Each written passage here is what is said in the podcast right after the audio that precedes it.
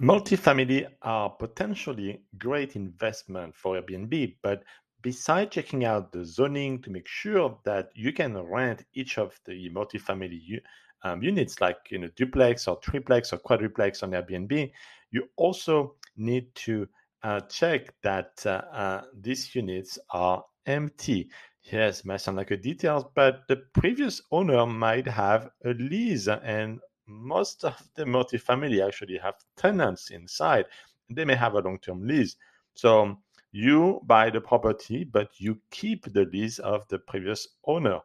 And that's something you have to check and make sure you take that into your calculation or you search for empty multifamily, which is more rare because the previous owner wants to make money unless it's a fixer upper. In that case, that's going to be empty and not for the good reasons because that's going to stay empty for a while until you repair it.